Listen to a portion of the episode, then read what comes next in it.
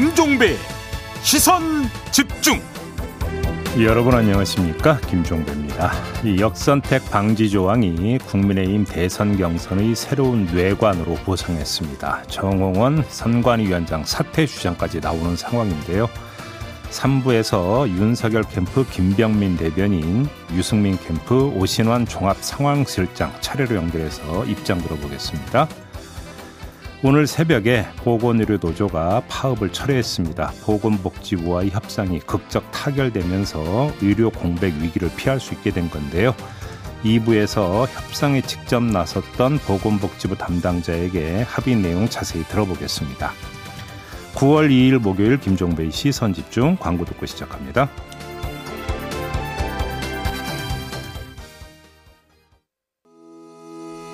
시선 집중은 촌철님들의 다양한 목소리를 기다립니다. 짧은 건 50원, 긴 건 100원인 문자 메시지 샵 8001번, 스마트 라디오 미니와 유튜브 라이브로도 시선 집중과 함께 하실 수 있습니다.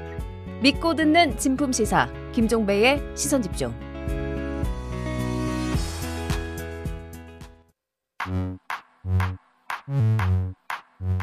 뉴욕에 뉴욕 타임즈가 있다면 시선 집중에는 JB타임즈가 있다 촌철살인 뉴스 총정리 JB타임즈 네, 더 막내 작가와 함께 시선 집중의 문을 열겠습니다. 어서 오세요. 네, 안녕하세요. 전승택님의 인사로 시작을 하겠습니다. 네. 평동계 지존 항상 응원하겠습니다. 빅다선계 막가 항상 감사해요. 구독과 좋아요는 필수입니다. 네. 촌철님들 잊지 마세요. 네, 어떤 댓글 보니까 막가파라고 표현이 돼 있던데. 막가파? 음. 음, 많이 보셨죠? 그 댓글. 네? 많이 보셨죠? 뭐 귀엽다. 목소리가 자, 좋다. AS 이런 걸 많이 갑시다. 봤는데 네, 가기 전에. 네. 아담님이 네. 아침 바람이 확실히 달라졌네요. 음. 모든 촌철님들 건강 유의하세요라고 보내주셨는데 예. 우리 제이비도 감기 조심하시고요. 예. 그리고 솜님님은 코로나 최전선에서 수고하시는 의료진 분들에게 감사드립니다. 음. 오늘 극적으로 타결된 간호사분들에게 힘내라고 힘찬 박수 보내드립니다라고 인사를 전해주셨습니다. 네, 이건 잠시 후 2부에서 좀 내용 알아보겠습니다. 네, AS 타임 갈게요. 예. 9월 27일 본회의 상정까지 일정 기간의 숙성 기간을 갖게 된 언론중재법 저희가 어제 윤호중 원내대표 그리고 김기현 원내대표를 차례로 만나보지 않았습니까? 예. 일단 제이비의 평이 궁금합니다. 두 원내대표와의 인터뷰에서 어떤 기류를 느끼셨어요? 글쎄요. 27일에 정말 이게 처리될 수 있을까? 물음표. 음, 딱 이런 거였는데요. 네. 음. 물음표. 네. 그래서 이제 관건은 여야 의원과 전문가들이 모일 8인 협의체. 과연 어떤 협의를 이끌어낼 것인가 이게 이제 관심이지 않습니까? 네. 일단 정치권에서 참여하는 인사들의 명단이 어제 나왔습니다. 음. 여야 모두 기자 출신과 법조인 출신으로 배치를 했는데 네. 민주당은 김용민, 김종민 의원, 네. 국민의힘은 최용두 전주의 의원이 참여를 하는데 예. 여야 모두 강경파를 배치했다. 이런 언론의 분석이 지배적입니다. 음. 강경파. 여기에 이제 따옴표를 쳐야 될 것 같은데 논의가 잘 될까요?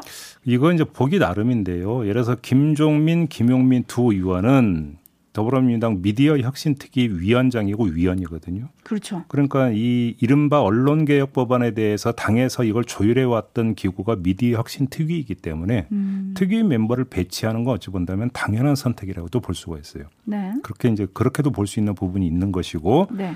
그다음에 또 이제 친문 강경파이다. 그래서 협상과 타결이 쉽지 않을 거다. 또 이런 어떤 그 프레임으로 이제 보는 경우도 있던데요. 네. 글쎄요. 어, 일단 또 이런 조합이 있는 것 같습니다. 김종민, 최형두 의원은 기자 출신이고요. 김용민, 전주의 의원은 법조인 출신 아니겠습니까? 그렇죠. 그렇게 이제 이른바 어, 짝을 맞췄다. 네. 이렇게도 해석이 될 수가 있을 것 같은데 제가 조금 전에 두 원내대표 인터뷰를 들으면서 27일에 처리될 수 있을까라고 의구심이 들었다고 말씀을 드렸지 않습니까? 네. 그래서 만약에 처리 의지가 정말로 있는 거냐 없는 거냐에 따라서 이 네 사람의 배치에 대한 평가가 달라지겠는데 솔직히 거기에 의구심이 좀 있기 때문에 음, 그렇게 본다면 요 배치 부분이 있을 거고요. 사실은 여기에 이거 말고 이 네 명 의원 말고 더 중요한 건 다른 네 명의 전문가 포진이라고 저는 보는데요. 그렇죠.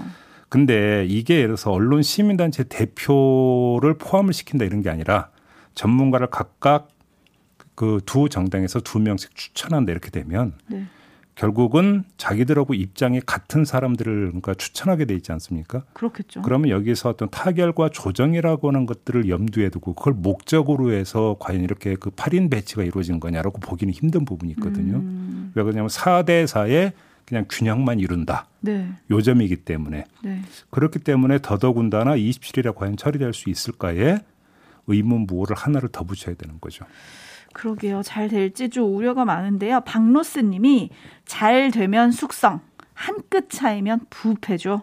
라고 보내주셨는데, 뒤, 뒤가 되진 않게, 후자가 되진 않게 잘 됐으면 좋겠다, 지켜보겠다, 이렇게 마무리를 하고요. 네. 뉴스와 분석이 함께하는 JB타임즈 오늘 주목할 뉴스로 넘어가겠습니다. 첫 번째 뉴스 오디오로 먼저 만나보시죠.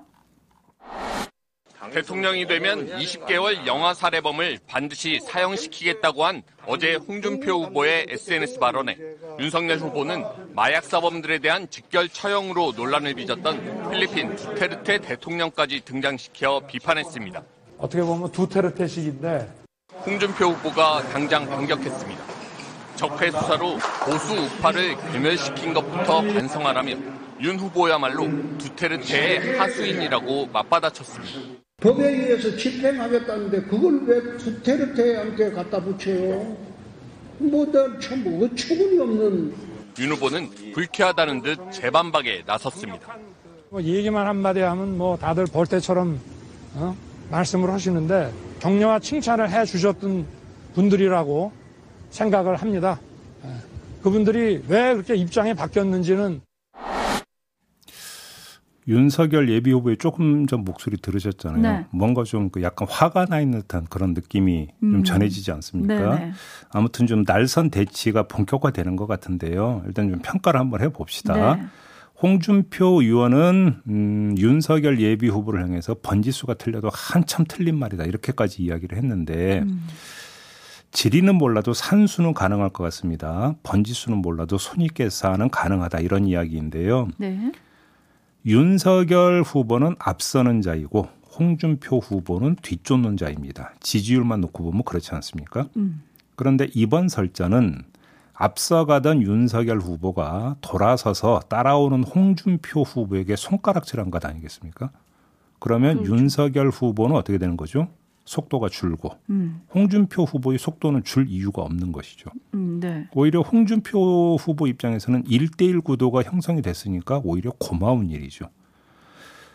아, 그런 점에서 손익 계산이 확실하게 선다 이런 말씀을 드리는 거고요. 홍준표 후보가 추석 전 토론을 제안을 했지만 윤석열 후보가 거절하면서 뭐 불쾌감을 표했다고 하는 거 아니겠습니까? 네. 그러면서 조금 전에 들은 것처럼 얘기 한마디면 벌떼처럼 말씀하신다. 뭐 이런 이야기를 한 거 보면 아, 상당히 불쾌한 감정인 것 같은데요. 사실은 이게 경선 주자 1등의 숙명이거든요. 그렇죠. 네. 따르 그러니까 뒤따르는 그 후보들은 모두 1위를 겨냥하게 되어 있는데 여기서 아직 적응 훈련이 좀 덜 된 것 같다. 이런 말씀을 좀 드리고 싶고 네. 또 하나 다른 예비 후보인 장성민 후보가 윤석열 후보의 두테르테 발언을 우방국 필리핀과의 국가 외교를 훼손시킨 국익 침해 혐의로 규정을 하면서 주한 필리핀 대사를 예방해서 정중히 사과하라 이렇게 비판을 했거든요. 네. 대선 후보가 우방국 대통령을 비하했으니까 나올 만한 지적이다. 음. 이렇게도 볼 수 있을 것 같고요. 네. 아무튼 윤석열 후보는 또다시 입을 열면 득되는 게 별로 없다라는 이런 인식을 심어준 거 아니냐. 음. 이렇게도 평가를 할 수 있을 것 같습니다. 아직도 여의도 문법을 덜 익히신 걸까요? 그러게요. 근데 어, 말을 해서 손해를 보는 경우가 계속 반복이 되다 본다면 네. 그것은 말의 영역이 아니라 사고 영역으로 확장이 된다. 평가가 요점을 좀 유념을 했으면 좋겠다라는 말씀을 좀 드리겠습니다. 네. 근데 사실 그동안 윤석열 후보가 당내 경쟁 주자들에 대한 비난은 잘 안 했었거든요. 네. 그리고 별다른 반응을 보이지 않았었는데 이번에 좀 이렇게 즉각적으로 반응한 거는 아무래도 지지율이 좀 신경이 쓰였던 게 아닌가 뭐 이런 생각도 드는데요. 뭐 홍준표 후보가 따라붙고 있다는 이제 여론조사 결과가 나오고 있으니까요. 네, 네. 지금 많은 분들이 의견 보내주고 계신데 원다온님이 두테르테 어리둥절 이렇게 보내주셨고 데이지님도 어, 윤석열과 홍준표의 설전 오픈 게임이라고 보내주셨는데요. 음. 엉겅키님은 두테르테 만나면 두 분 다 도망가야 할 것 같은데요. 라는 의견을 보내시기도 하셨거든요. 그리고 8870님이 윤 후보님, 예전엔 저한테 안 그러셨잖아요. 이런 말을 자주 하는 것 같습니다. 사랑이 아, 어떻게 변하니? 옛날에 국정감사장에서 그런 말을 한 적이 있었죠. 네. 음. 사랑이 어떻게 변하니? 라고 묻는 게 아니냐, 뭐 이런 의견도 와 있고요. 네. 그 다음에 아랑님은 아직도 옆에서 치켜 세우는 검찰총장인 줄 아시나 봐요. 음. 라는 좀 약간 비판적인 의견 음. 보내주셨고요. 음. 김종희님은 윤석열 잡기 본격적으로 시작이네요. 홍준표 후보의 전투력이 아직 죽지 않았나 봅니다. 요 분은 약간 팝콘 각이시네요, 지금. 아무튼 이제 그 날선 대치가 본격화되고 있는 것 같아요. 그렇죠. 네. 음. 네. 좀 그리고 이제 경선 룰에 대해서도 지금 좀 시끄러운데 역선택 방지 조항이 필요하다 뭐 이런 입장을 어제 윤석열 후보가 처음으로 냈거든요. 네. 요거는 저희가 잠시 후 3부에서 각각 캠프의 입장을 드릴 테니까 음. 잠시 넣어두고 저도 좀 각을 틀어서 질문을 드릴게요. 얼마 전에 제이비가 국민의힘 선거관리위원장이 누가 되든지 음. 기계적 중립성의 틀에 갇힐 수 있다라고 음. 하셨잖아요. 네. 지금 어떻게 정홍원 위원장이 갇혀 있는 겁니까? 그러니까 기계적 중립성에 그 갇힐 수 갇힌다라는 표현보다는 기계적 중립성을 견지하는 가장 좋은 방법은 그냥 그 난 길로 따라가는 거거든요. 이미 나 있는 길을 따라가는 그렇죠. 거다. 그런데 예를 들어서 이렇게 놓고 본다면 이 역선택 방지 조항과 관련해서는 이미 경준위 차원에서 이야기된 게 만약에 있다면 네. 굳이 건드릴 이유가 없는 게 가장 무난한 케이스라고 봐야 되겠죠. 근데 정호원 위원장이 그건 확정된 안이 아니었다. 내가 최고위에 확인했는데 그런 거 없, 논의된 바 없다더라라고 네. 얘기했어요. 근데 문제는 그 그걸 다시 건드리는 이유가 여기에 대해서 반대 입장을 표하는 후보들이 있기 때문이다. 음. 그러니까 또 봐야 된다라고 하는 것 아니겠습니까? 근데 일단 행보는 어제 반대하는 후보들 대리인들 한번 불러서 얘기 듣고 네. 또안 된다라고 하는 후보들 대리인들 불러서 얘기 듣고 음. 오늘은 또 여론조사 전문가들 불러서 얘기 듣고 네. 이런다는 거 아니겠습니까? 그렇죠. 아무튼 과정에 있어서는 기계적 중립성을 견지하는 모습은 보이고 있죠. 네. 하지만 결과는 어차피 택일이기 때문에 어느 한쪽으로부터는 환호와 어느 한쪽으로부터는 비판을 받게 될 수밖에 없는 게 또 한편으로는 기계적 중립성의 숙명이죠. 아무튼 이번 주 좀 고난한 한 주가 되지 않으실까 싶긴 한데 지켜보도록 하고요. 시란시란님이 누구 한 명은 총대 메고 정리 좀 해줘야지요라고 하셨는데 정리가 될지 지켜보도록 하겠습니다. 제이비타임즈 다음 주목할 뉴스 오디오부터 들려드릴 텐데요. 이거는 잠시 지난 2월에 있었던 일입니다. 함께 들어보시죠. 공방을 이어가던 두 후보는 성소수자 퀴어 문화축제 허용 여부를 놓고 극명한 시각차를 드러냈습니다. 그런 것들을 어, 거부할 수 있는 그런 권리도 마땅히 존중받아야 된다는 생각을 가지고 있습니다. 차별 없는 사회로 가는 것이 얼마나 어려운 일인가 하는 생각이 듭니다. 존중을 합니다마는 대단히 실망스럽다는 말씀을 드리지 않을 수가 없습니다.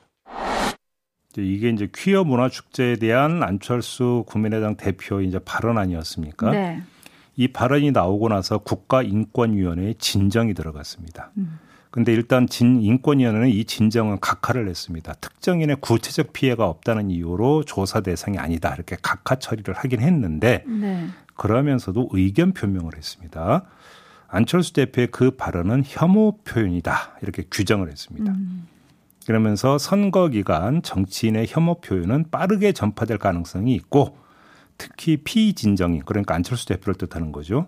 이 피진정인은 정당 대표로서 성소수자 등 사회적 약자와 소수자에 대한 혐오 표현을 예방하고 대응할 사회적 책임이 막중하다. 네. 이렇게 지적을 했고요. 나아가서 정당 차원에서 윤리 규정에 혐오 표현 예방과 금지에 관한 사항을 포함하는 대책 마련이 필요하다. 이렇게 주문을 하기도 했습니다. 어떻게 보면 당연한 것 같기도 한데 어떻게 봐야 될까요? 일단 정치인의 책임에 방점을 찍었다라는 점 아니겠습니까? 네. 자, 외국의 경우를 보면 뭐 난민이나 이주 노동자나 성소수자 등에 대한 혐오가 심각한 사회 문제를 넘어서 국가 문제가 되는 경우가 많이 있습니다. 음. 행동으로 나타나고 이것이 그러니까 국가의 분열상으로 그러니까 연결되는 경우가 있는데 이렇게 국가의 분열상을 촉매하는 요인이 뭐냐? 그게 바로 정치인, 정치 집단이었다라는 거죠. 네. 자신들의 정치적 유불리에 따라서 이것을 정치적으로 활용을 하다 보니까 이 문제가 증폭되는 경우가 특히 이제 유럽 사회에서 지금 나타나고 현실 아니겠습니까? 사실은 우리 사회에서도 아, 이런 배제와 혐오의 기운이 조금씩 꼬물거리고 있는 것은 분명한 사실인 것 같습니다. 네. 그럼에도 불구하고 이제 국가적 분열상으로까지 나타나지 않는 것은 아직까지는 정치인들이 이 문제에 대해서 발 들여다 놓고 또 숟가락 얹고 있지는 않기 때문이다. 오히려 그런 점에서는 사실은 대한민국 정치가 한편으로는 나은 점도 있다. 저는 오. 이렇게 평가를 해야 된다고 보는데 네. 근데 이것이 사실은 안철수 대표의 발언이 발언에 대해서 인권위원회가 각하 결정을 하면서도 입장을 표명한 이유가 혹시라도 이것이 좀 더 확장이 돼서 정치인들이 본격적으로 이 문제에 대해서 달려들면 문제가 심각할 수 있다라고 하는 그렇죠. 그런 문제 의식에 따라서 예방적 권고를 한 거 아니냐 네. 이렇게 분석을 해야 될 것 같고요. 그런 점에서는 타당한 어, 선택이었다. 저는 이렇게 평가를 합니다. 네, 지금 루나시티님이 정치인 혐오 표현 쓰면 안 돼요라고 해주셨는데 문제는 이 권고를 이제 정치인들이 앞으로 귀를 기울여야 하잖아요. 그렇죠. 근데 권고만으로 될까? 좀 뭔가 이렇게 혐오 표현을 하면 페널티를 주는 제도가 좀 필요한 건 아닌가 이런 생각도 들긴 하거든요. 그렇죠. 그런데 문제는 국가인권위원회 차원에서는 사실 페널티를 구체적으로 줄 수 있는 수단이 별로 없다라는 게 좀 문제인 것 같고요. 그렇죠. 이건 사실 국회 목 아닌가요? 그렇죠. 근데 페널티를 주려면 제도를 다시 만들어야 되는데 제도를 만드는 주체가 또 국회 아니겠습니까? 그러니까요. 그렇죠. 그래서 결국은 자기 입에 대해서 아, 구글을 가글을 할 수 있는 가글이요. 가글을 할 수 있는 어떤 그런 제도를 스스로 만들면 얼마나 좋겠습니까? 네. 근데 거기까지 갈지는 좀 봐야 될 것 같습니다. 만들 수도 있죠. 네, 네. 정치를 한번 믿어 만들어야 되는 거죠, 사실. 네. 네. 인권위 권고에 대해서 안철수 대표는 사실 반응이 또 없더라고요. 음. 그래서 입장이 나올지도 궁금합니다. 이것도 지켜보도록 하고요. 뉴스와 분석이 함께하는 제이비타임즈 다음 주목할 뉴스는 국내보다 해외에서 반응이 더 뜨거운 그런 법이네요. 그렇습니다. 국회가 그저께 본회의에서 처리한 법안 가운데 구글 갑질 방지법이라고 불리는 전기통신사업법 개정안이 있었습니다. 네. 앱마켓 사업자가 지위를 부당하게 이용해서 특정한 결제 방식을 강제하지 못하게 하는 내용. 그러니까 예를 들어서 구글이 아, 앱 마켓인 플레이 스토어에서 네. 그다음에 애플이 앱 스토어에서 음 여기서 이제 그 앱을 살게 하고 여기서 결제할 수 있게 강제하는 부분들 음. 이것들은 이제 막는 법안 내용인 거죠. 왜 이렇게 되느냐? 이렇게 이제 강제를 해놓은 다음에 구글이나 애플이 수수료를 떼가기 때문에 30% 구글 같은 경우는 30%를 받기로 했다는 거 아닙니까? 10월부터. 네. 그래서 이제 앱 개발자들이 이렇게 되면은 이제 상당히 문제가 있다고 이제 반발을 해왔던 건데 바로 이것 때문에 이 법을 이제 만들게 된 거죠. 세계 최초라고. 그렇죠. 이후 외신의 호평이 이어졌고요. 네. 이어서 미국의 게임 업체인 에픽 게임즈의 팀 스위니 CEO가 트위터에 글을 올렸습니다. 그대로 읽어드리면 오늘 전 세계의 개발자들은 자랑스럽게 외쳐야 한다. 나는 한국인이다. 오. 라고 엄청 반기고 있는 거죠. 한이 맺혔었나 봐요. 왜냐하면 에픽 게임즈 같은 경우는 지금 애플과 분- 분쟁 중이거든요. 음. 소송이 진행 바로 그 문제 때문에. 네. 그런데 자 이게 좀 그 앱 마켓 뭐 이렇게 전문 용어를 동원하지 않더라도 조금만 우리가 이제 그 생각을 확장하면 어찌 보면 우리한테 익숙한 장면이기도 해요. 예를 네. 들어서 플랫폼 사업자가 사람들을 많이 모은 다음에 가맹 사업주에게 갑의 지위를 이용해서 수수료를 매기고 또 수수료를 올리는 행태. 음. 우리 여러 번 사실 경험했던 거 아니겠습니까? 네. 그거를 구글과 애플에서도 하고 있고 하려고 한다. 음. 바로 이거잖아요. 네. 그러니까 본질적으로 갑질의 양태 이거를 막겠다라는 건데 갑질이 국내 플랫폼 사업자들만이 행하는 것이 아니라 세계적으로 행해지고 있다라고 음. 하는 것이고 근데 그거에 대해서 우리나라에서 처음으로 제동을 거는 법을 만들었다 음. 이런 이야기가 되는 거니까 국회가 간만에 일다운 일을 한번 했다 네. 이렇게 평가를 해도 되는 거겠죠. 뭐 잘한 거는 칭찬해줘야죠. 잘하셨습니다. 세계 최초 음. 법률이라서 잘했고. 네. 근데 이제 악마는 디테일에 있다고 하잖아요. 네. 전문가들이 어떤 얘기를 했나 좀 짠- 찾아보니까 잘 살리려면 이 법의 처- 취지를 음. 잘 살리려면 아주 정교하고 촘촘한 세부 규정이 담긴 시행령이 있어야 된다. 음. 그게 중요하다. 이렇게 얘기를 하더라고요. 그렇죠. 예를 들어서 음. 구글이 우회로를 통해서 편법으로 추가 수수료를 챙길 수도 있다. 음. 설마 세계적인 기업이 그런 잔머리를 쓸까 싶지만 아니, 모르는 돈- 거니까요. 돈 버는데 잔머리 굵은 머리 봤습니까? 그러니까요. 네. 그래서 촘촘한 시행령이 중요하다. 요거까지 챙겨야 될 것 같습니다. 네. 자, 마무리해야 되는데요. 그 전에 박정환 님이 오늘의 가장 큰 희생은 의료진들입니다. 그들에게 감사하며 보내려고 합니다. 라고 음. 보내주셨는데, 예. 시선 집중도 감사하는 마음을 소소하게 표현을 하려고 합니다. 음. 지금 이 방송을 들으시는 코로나19 의료 현장에 계신 의료진 분들, 혹시 듣고 계시다면, 문자 보내주세요. 10분 추첨해서 커피 쿠폰 보내드릴 거고요. 오. 팩트체크 안 하고 믿고 쏘겠습니다. 어, 갑자기? 네. 오, 그래요? 알겠습니다. 아, 네. 자, 이렇게 마무리하죠. 담화가 수고하셨습니다. 고맙습니다.